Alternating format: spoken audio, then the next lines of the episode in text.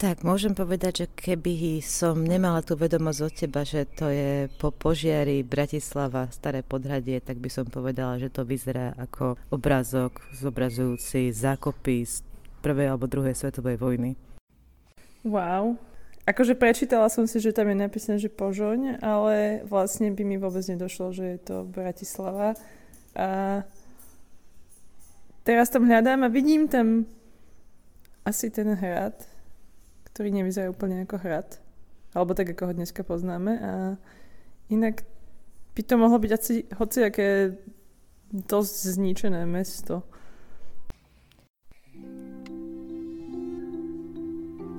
Počúvate podcast Oči do Korán, ktorý vám bude prinášať rozhovory o umeleckých dielach. Tento podcast vznikol ďaká spolupráci s Galériou mesta Bratislavy, ktorá poskytuje diela zo svojich zbierok a aktuálnych výstav. V úvode ste mali možnosť počuť opis diela od náhodne oslovených ľudí, neskôr nám o ňom porozpráva samotný autor, autorka alebo teoretik umenia. Moje meno je Monika Pasko Mikišková a budem vás prevádzať týmto dobrodružstvom spoznávania umenia.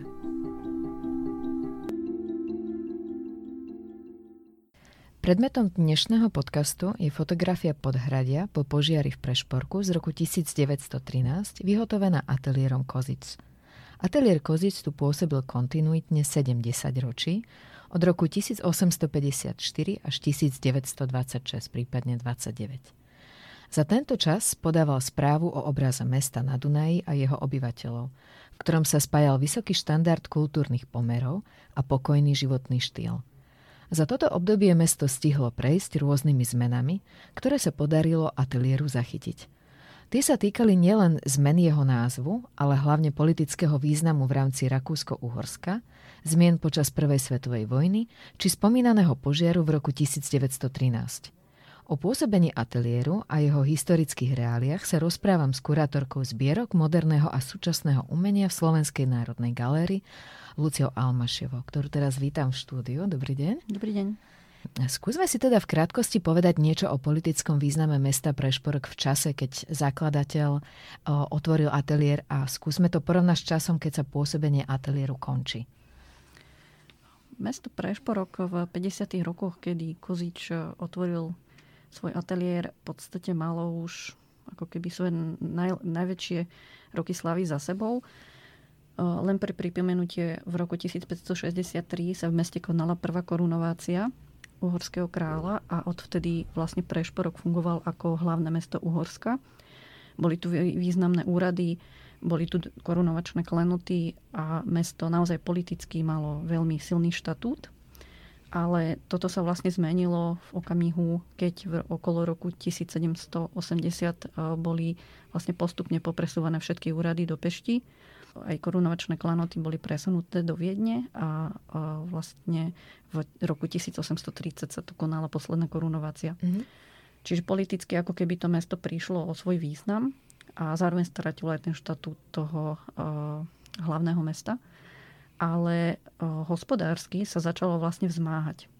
Čiže ako keby ten politický význam postupne nahradilo to, alebo to mesto sa začalo orientovať skôr na priemysel Mm-hmm. Pomohlo tomu jednak to, že začal prúdiť párníky po Dunaji a svoje zastávky mali aj v Prešporku od 1818. A zároveň to, že vlastne od 50. rokov postupne v samotnom Prešporku začali vznikať rôzne priemyselné prevádzky. Mm-hmm. Napríklad plynáreň, potom rôzne fabriky na výrobu rôznych produktov, ktoré sa vyvážali do celého Úorska alebo aj ďalej. Čiže to mesto v čase, keď Kozič zakladal svoj ateliér v 50. rokoch, bolo na takom určitom pomedzi. Ale vlastne v priebehu nasledujúcich dekád aj on ako fotograf bol svetkom takého určitého zmáhania sa aj spoločenského, aj hospodárskeho tohto mesta. To mesto stále figurovalo ako mesto s veľmi významnou históri- históriou, historickým ako keby miestom na mape dejinu Horska ale vlastne veľmi rýchly nárast potom uh, zaznamenala Pešť. Neskôr 1873 spojená s budovou do veľkého hlavného mesta Budapešť. A toto vlastne Prešporok nikdy nedohnal, ale zase boli tu veľmi silné kontakty aj s Budapešťou, aj s Viedňou. Mm-hmm. Aké národnosti žili vlastne v tom období tu na tomto území? Prešparok bol známy tým, že bol mestom viacerých jazykov Mhm. a aj to obyvateľstvo bolo veľmi zmiešané. Nemeckej národnosti, maďarskej, alebo teda úhorskej národnosti, e, dneska by sme to označili už za maďarsku, aj slovenskej národnosti, potom tu bolo silné, židovské, silné zastúpenie židovského obyvateľstva a v podstate bolo to mesto, e, cez ktoré prúdilo aj pomerne veľké množstvo cudzincov, vrátane umelcov. Autorom fotografie, ktorá je dnes predmetom nášho podcastu, je Ede Kozič, syn zakladateľa. Kto v ateliéri počas jeho existencie pôsobil a kto bol počas tej histórie vlastne v jeho vedení? Úplne najstaršiu zmienku o fungovaní ateliéru som zatiaľ našla v roku 1851 v novinách. A tam je vlastne zmienka o tom, že Kozič plus spoločník. To znamená, že okolo tohto roku Kozič, keď zakladal svoj ateliér, mal nejakého spoločníka, bohužiaľ nevieme koho. A ateliér si založil na okraji mesta. Potom v nasledujúcich rokoch ho máme zaznamenaného ako samého, to znamená, že sám viedol svoj ateliér a vypomáhala mu pravdepodobne už manželka, pretože od roku 1855 uh, už vlastne žil s manželkou. Potom 1859 máme opäť zaznamenané, že spolupracoval s maliarom Bayerom, ktorý sa dostal aj do kvázi názvu ateliéru, bol to Kozič a Bayer, ale opäť zrejme po nejakom čase táto spolupráca bola prerušená a odvtedy figuroval Kozič už ako sám. Súviselo to zrejme s tým, že sa už natoľko etabloval, že nepotreboval ďalšieho spoločníka. A v podstate on náhle zomrel v roku 1874 a ateliér to našťastie prežil, pretože sa vlastne vo vedení vy- vystriedala jeho manželka, ktorá tým, že bola zapracovaná v ateliéri a zrejme bola dôležitou súčasťou vedenia toho ateliéru, aj keď nie e, navonok, tak e, vlastne dokázala ťahať vedenie toho ateliéru až do doby, kedy ho e, okolo roku 1900 prevzal syn Eduard Ede Kozič, mladší. Čiže bolo to pomerne bežné, že vlastne tzv. vdovy po fotografoch často viedli ateliéry, tým ale, že sa zastrešovali vlastne menom toho manžela. Čiže to, že my máme fotografie z doby po roku 1874 označené ateliér E. Kozič, znamená, že pravdepodobne, že vlastne sa používala naďalej značka tohto ateliéru, ale vlastne fotografie realizovala a ateliér viedla manželka plus pravdepodobne nejakí pomocníci, ale o nich nemáme moc informácií. Predpokladám, že ich tam bolo minimálne niekoľko, ale presné informácie o tom nemáme. Mhm. Aké mala miesto fotografia v tedajšej spoločnosti? Bolo lukratívne vlastniť fotografický ateliér? Bolo to prestížna pozícia? Prestížna, možno ekonomicky dosť náročná. Mhm. Taký najväčší boom portrétnej fotografie zaznamenávame v 60. rokoch 19. storočia. Súvisí to s tým, že prišli na trh materiály, ktoré umožnili vytvárať tie fotografie vo väčšom množstve a pomerne rýchlo a lacno. Ale e, začiatkom 70. rokov sa hovorí už o určitej kríze portrétu. To znamená, že ten trh sa nasítil takýmto typom portrétov. A e, fotografi, ak nenašli nejaký ďalší zdroj alebo ďalšie témy alebo žánre, ktoré by e, do ponuky svojho ateliéru pridali, tak častokrát zanikli. A z inzerátov vlastne v dobových adresároch Pressburger Wegweiser môžeme vidieť, že mnoho ateliérov naozaj fungovalo rok, dva, možno 5 rokov. Mhm. Niektoré, keď mali šťastie 10 rokov. Ale ten Kozič bol naozaj ateliér, ktorý fungoval nepretržite od 1851 až v podstate do 30 rokov približne 20. storočia. Tak to si môžeme povedať, že akým témam sa teda venoval, lebo musel prísť teda ten prerod podľa vášho rozprávania. Áno, eh, Kozič starší eh, vlastne začínal ponukou portrétnych eh, fotografií a tie mali ale veľmi rôznu formu. Začínal s panotypiami, čo boli fotografie na plátne, alebo chromofotografiami. To boli vlastne verzie farebnej fotografie skladanie z niekoľkých vrstiev, ktorá pôsobila vlastne veľmi realistickým dojmom a hrdila sa tým, že by mala byť neobyčajne trvácna. A je pravda, že dodnes tie vlastne fotografie vyzerajú veľmi dobré, že ako keby tá degradácia je na nich minimálna. a ten výsledok bol farebný. Výsledok bolo to ručne kolorované, pretože v tej dobe e, farebná fotografia, ako ju poznáme dnes, neexistovala. To znamená, Aha. že jediná šanca bola nejakým spôsobom tú farbu tam dodatočne pridať. Mhm. Vlastne začiatkom 60. rokov si do portfólia pridal vizitkové fotografie, teda maloformátové fotografie s témou mesta, alebo teda okolia. A predával to ako tzv. spomienkové lístky pre priateľov a známych, čiže určitú, ako určitý suvenír alebo pamiatku na mesto Prešporok. Tým ale urobil nám aj službu, že my vlastne vieme, ako presne to mesto v tej dobe vyzeralo. A toto boli ako keby také dva hlavné žánre alebo témy, ktoré on vtedy ponúkal. Ale popri tom sa on súkromne, pravdepodobne z vlastného záujmu, venoval prírodným štúdiám. Fotografoval stromy a robil pravdepodobne išlo o nejaké formy svetelných odtlačkov prírodnín, ale máme o tom len naozaj veľmi stručné zmienky a chcelo by to ešte dobádať, že čo presne to bolo. Zachované to nemáme, nepoznáme, ako to vyzeralo, vieme len odhadnúť, ako to mohlo vyzerať podľa nejakých podobných e, vecí zachovaných v iných zbierkach. Mm-hmm. No a vlastne po smrti Koziča staršieho ateliér prevzala manželka a potom syn a u nich je potom vidieť, že tá, tie témy toho ateliéru a to, čomu sa venovali, sa rozširuje. Začína sa aj v súvislosti so všeobecným rozmachom fotografie ako nejakého pomocného dokumentačného nástroja tak sa u nich objavuje, že fotografujú architektúru, fotografujú ďalej mesto, ale fotografujú aj vybrané stavby detailnejšie. Ro, robia ako keby e, podklady pre rôzne reklamné ponukové katalógy spolupracujú s rôznymi mestskými inštitúciami pri dokumentovaní nejakých udalostí v meste. A ako keby toto je všetko to, čo pomohlo tomu ateliéru prežiť, pretože vlastne len z portrétu v tej dobe by sa im to asi nepodarilo. Mm-hmm. Čiže dôležité bolo to, že oni boli pevnou súčasťou tej spoločnosti a tie rôzne mestské inštitúcie ich oslovovali na práve takéto dokumentácie. My nevieme pri každej z tých fotografií presne dôvod jej vzniku, Môžeme sa domnievať podľa toho, e, že o čo tam ide, ale vlastne nám dnes to vytvára úžasný svet e, vlastne tej dokumentácie toho mesta, jeho vzhľadu. A zároveň vidíme, že ako sa veľmi rozšírilo to portfólio toho ateliéru e, z nutnosti toho, aby prežili. Ale zároveň preto, že proste tá práca ich naplňala a verili, že tá fotografia vlastne má význam aj pre históriu mesta. Zároveň to boli vlastne aj vizuálne veľmi pôsobivé snímky. Čiže mm, oni vlastne toto im pomohlo prežiť. Takže aj z dnešného pohľadu vlastne mali vysokú kvalitu, že vy oceňujete akoby kvalitu toho prevedenia, ktoré vznikali, teda tých fotografií, ktoré vznikali v ateliéru Kozič. Uh, určite áno, čo sa týka portrétov, bol to jeden z najkvalitnejších ateliérov v bývalom Hornom Uhorsku. Oni získavali ocenenia a vôbec aj písalo sa o nich aj v rakúskych časopisoch. To znamená, že ten ateliér mal renomé. A dodnes mnohé tie portréty sú skutočne veľmi krásne na pohľad.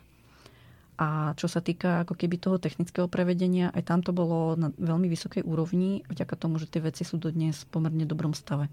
Mm-hmm. Že častokrát, aj keď majú nejaké tie poškodenia, tak tá samotná podstata fotografií je častokrát vo veľmi dobrom stave. Mm-hmm. A to sa, to sa udeje vtedy, keď uh, máte tie procesy naozaj veľmi zručne nacvičené a keď to robíte na vysokej úrovni. Mm-hmm. Kde sa vtedy dalo vyučiť za fotografa? Pravdepodobne to nebolo v Prešporku, teda mm, predpokladám. Odkiaľ prichádzali títo ľudia, alebo kde sa učili? Oni sa vlastne učili jeden od druhého. Fungovalo to tak, že spočiatku mnohí boli samoukovia, to znamená, že sledovali nejaký aktuálny vývoj a skúšali, až pokiaľ neprišli na nejaké vlastné recepty, ako postupovať správne. Od 50. rokov existovali aj prvé príručky pre fotografov, väčšinou pochádzali z nemeckého prostredia a tie vlastne pomáhali fotografom, boli tam rady, ako postupovať, aké materiály si vyberať. Niekedy tam boli doslova chemické rozpisy, rozpisy, recepty na rozpisy chemikálií a podobne. Takže toto bola ich pomocka. A potom vlastne chodili sa učiť ku starším fotografom. Niektorí najčastejšie sa chodili učiť do Viedne, do nejakých väčších renomovanejších ateliérov, kde vlastne tých pomocníkov bolo viacej. A zaujímavé je, že kto komu platil, pretože niekedy aj ten študent si platil, aby sa tam mohol vyučiť. Mm-hmm. A pre šporku určite boli ateliéry, ktoré mali svojich uh, učňov, ale málo kedy sa z nich stal uh, plnohodnotný fotograf. Že oni niektorí zostávali iba na, úloh, na funkcii nejakého pomocného fotografa alebo retušéra alebo koloristu. Čiže my vieme o nejakých väzbách medzi konkrétnymi fotografmi, ale je to skôr až záver 19. storočia a potom skôr prvá polovica 20. storočia. Že mm-hmm. vieme, že tento fotograf sa vyučil v tomto ateliéri a máme presne, a že sa stal tiež samostatným fotografom. Ale v tých 50. až 90. rokoch je to skôr pomenej. Oni málo kedy ako keby boli schopní si potom zariadiť vlastný ateliér. No, naša fotografia, o ktorej je a teda dnešný podcast, dokumentuje jednu zo zásadných udalostí v dejinách mesta a to rozsiahly požiar židovskej štvrte v roku 1913, ktorá bola situovaná v podhradí mesta. V maji dnešného roku si pripomíname 110. výročie tohto nešťastia. Aký je príbeh tejto fotografie, respektíve série, z ktorej pochádza, lebo to nebola jedna z fotografie, predpokladám, z tejto udalosti? Áno, ich fotografií je niekoľko. A tam sa stalo to, že v jedno sobotné popoludne zrazu z malého požiaru v nejakom dome, že vraj pri dome svätého Martina zrazu vznikol obrovský požiar celého židovského podhradia. Bolo to veľké nešťastie. A vlastne potom, keď tento požiar bol ako keby v tých, po tej najkritickejšej fáze uhasený, tak prišiel vlastne eh, Ede Kozič mladší a nafotografoval z vrchu z hradného kopca celú tú situáciu ktorá aj dnes je veľmi desivá. Tam v podstate celé podhradie prišlo o strechy, tam vyhoreli skoro všetky domy. A zároveň vlastne išiel s fotoaparátom do tých uličiek dovnútra, kde ešte sa pohybovali hasiči, kde ešte typu obyvateľia vlastne riešili, kde budú vlastne v ten, tú noc spať a že čo budú robiť. A zároveň už tam prichádzali aj nejakí prví zvedavci. Čiže celú túto situáciu on tam nafotografoval. A e, pre nás vlastne sú tieto snímky veľmi historicky dôležité, lebo ukazujú, ukazujú tú reálnu situáciu. Ale je zaujímavé sa pozrieť aj na to, že ako vizuálne tieto veci fungovali aj neskôr, pretože vlastne negatívy e, sa potom používali ako podklad pre tvorbu pohľadníc, teda pre fotomechanickú tlač. A je vtipné, že na tieto snímky, kde teda už tí hasiči a všetci pozujú, na chvíľu sa zastavili, aby teda fotografovi sa nerozmazali na snímke, tak kvázi to vyzerá, že pozujú pred eh, ruinami týchto domov. Ale zároveň vlastne tam eh, tlačiari týchto pohľadníc umelo dokreslili šľahajúce plamene. Hm. Takže to vyzerá, ako keby oni pozovali pred stále horiacimi domami. Je to veľmi bizarné. Ale zároveň to ukazuje, ako dobre fungovali takéto témy, čo sa týka pre komerčného predaja. Mm-hmm. A v tejto súvislosti by som možno ešte spomenula jednu tragickú udalosť, ktorá tiež bola vyfotografovaná a udiala sa o mnoho skôr. Bolo to v roku 1879, keď taktiež v meste kostol Sv. Alžbety vyhorel mm. a miestna fotografka, ktorá mala kúsok odtiaľ ateliér, vlastne vyhorený kostol nafotografovala, tiež to predávala ešte aj s konkrétnym dátumom toho jeho nešťastia ako nejaký suvenír alebo nejakú akože historickú pamätnú snímku.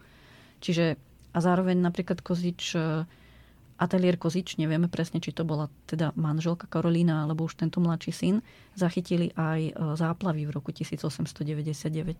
Čiže tie nešťastia priťahovali mm-hmm. a oni tieto veci fotografovali jednak preto, že to bola nejaká historická udalosť, ale zároveň preto, že to proste bolo aj komerčne úspešné v niektorých prípadoch.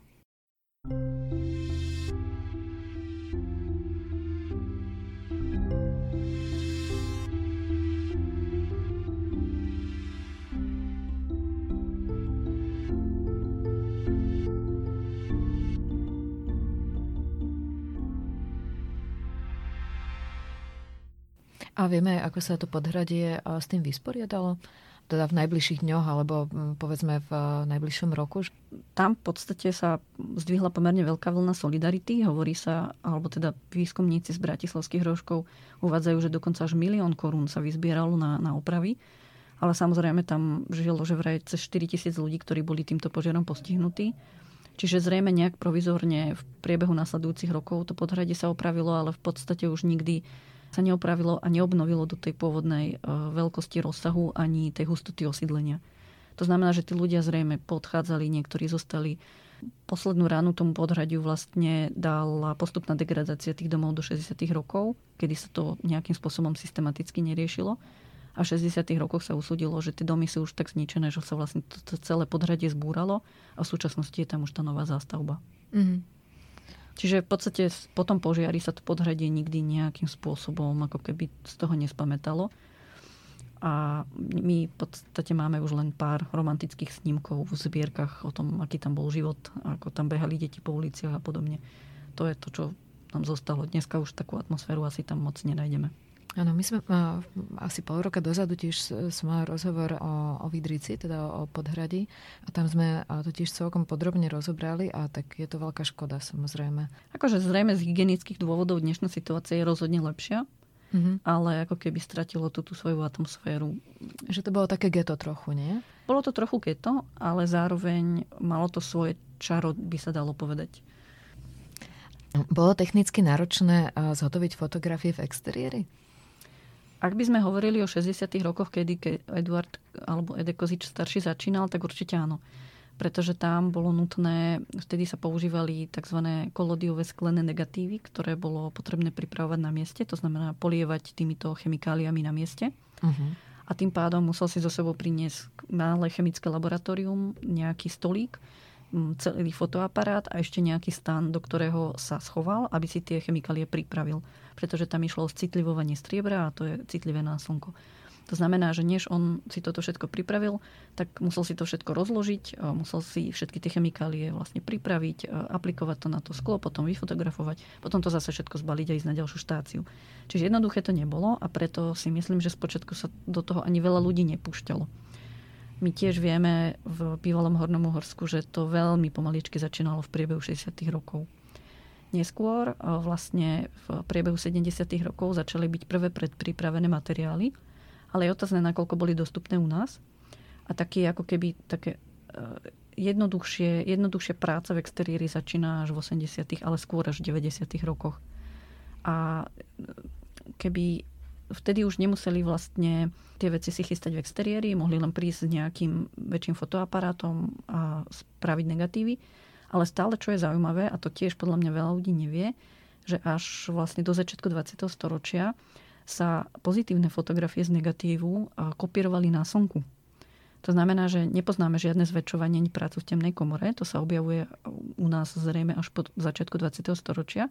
Čiže dovtedy zobrali ten vyvolaný a upravený e, hotový sklený negatív s obrázkom a z vrchu naň, e, zo spodu naň priložili vlastne nejaký papier, albumínový, kolodiový, želatinový a vystavili to normálne na slnečné svetlo uh-huh. a počkali, pokiaľ sa im ten obrázok tam neukáže a ďalej potom tú fotografiu už len ustalili, vyprali, vysušili a nalepili na podložku.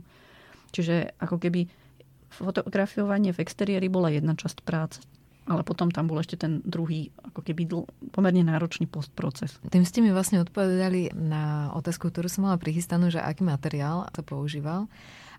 Ja, mm, ja sa teda opýtam, čo vieme o histórii rodiny Kozič po zániku ateliéru? V podstate nevieme toho až toľko, koľko by sme chceli vedieť.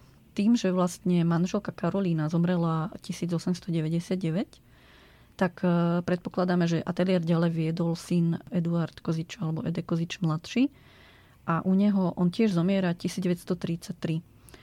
A, ale už nejaké indicie sú, že už pár rokov pred jeho smrťou ten ateliér bol odovzdaný niekomu inému. Hovorí sa o ateliéri Bočega Valentik, ale nie je to úplne doložené. A zároveň vlastne sestra Ema, ktorá sa niekedy hovorí, že pomáhala pri vedení ateliéru alebo nejakým spôsobom sa podielala, tak ona vlastne žila v zahraničí. A po smrti tohto brata, Eduarda mladšieho, mm, zdá sa, že nejakým spôsobom ešte zasahovala do diania v súvislosti s ateliérom, ale hovorí sa, že zrejme nejakým spôsobom už len riešila, ako, komu ten ateliér odovzdať.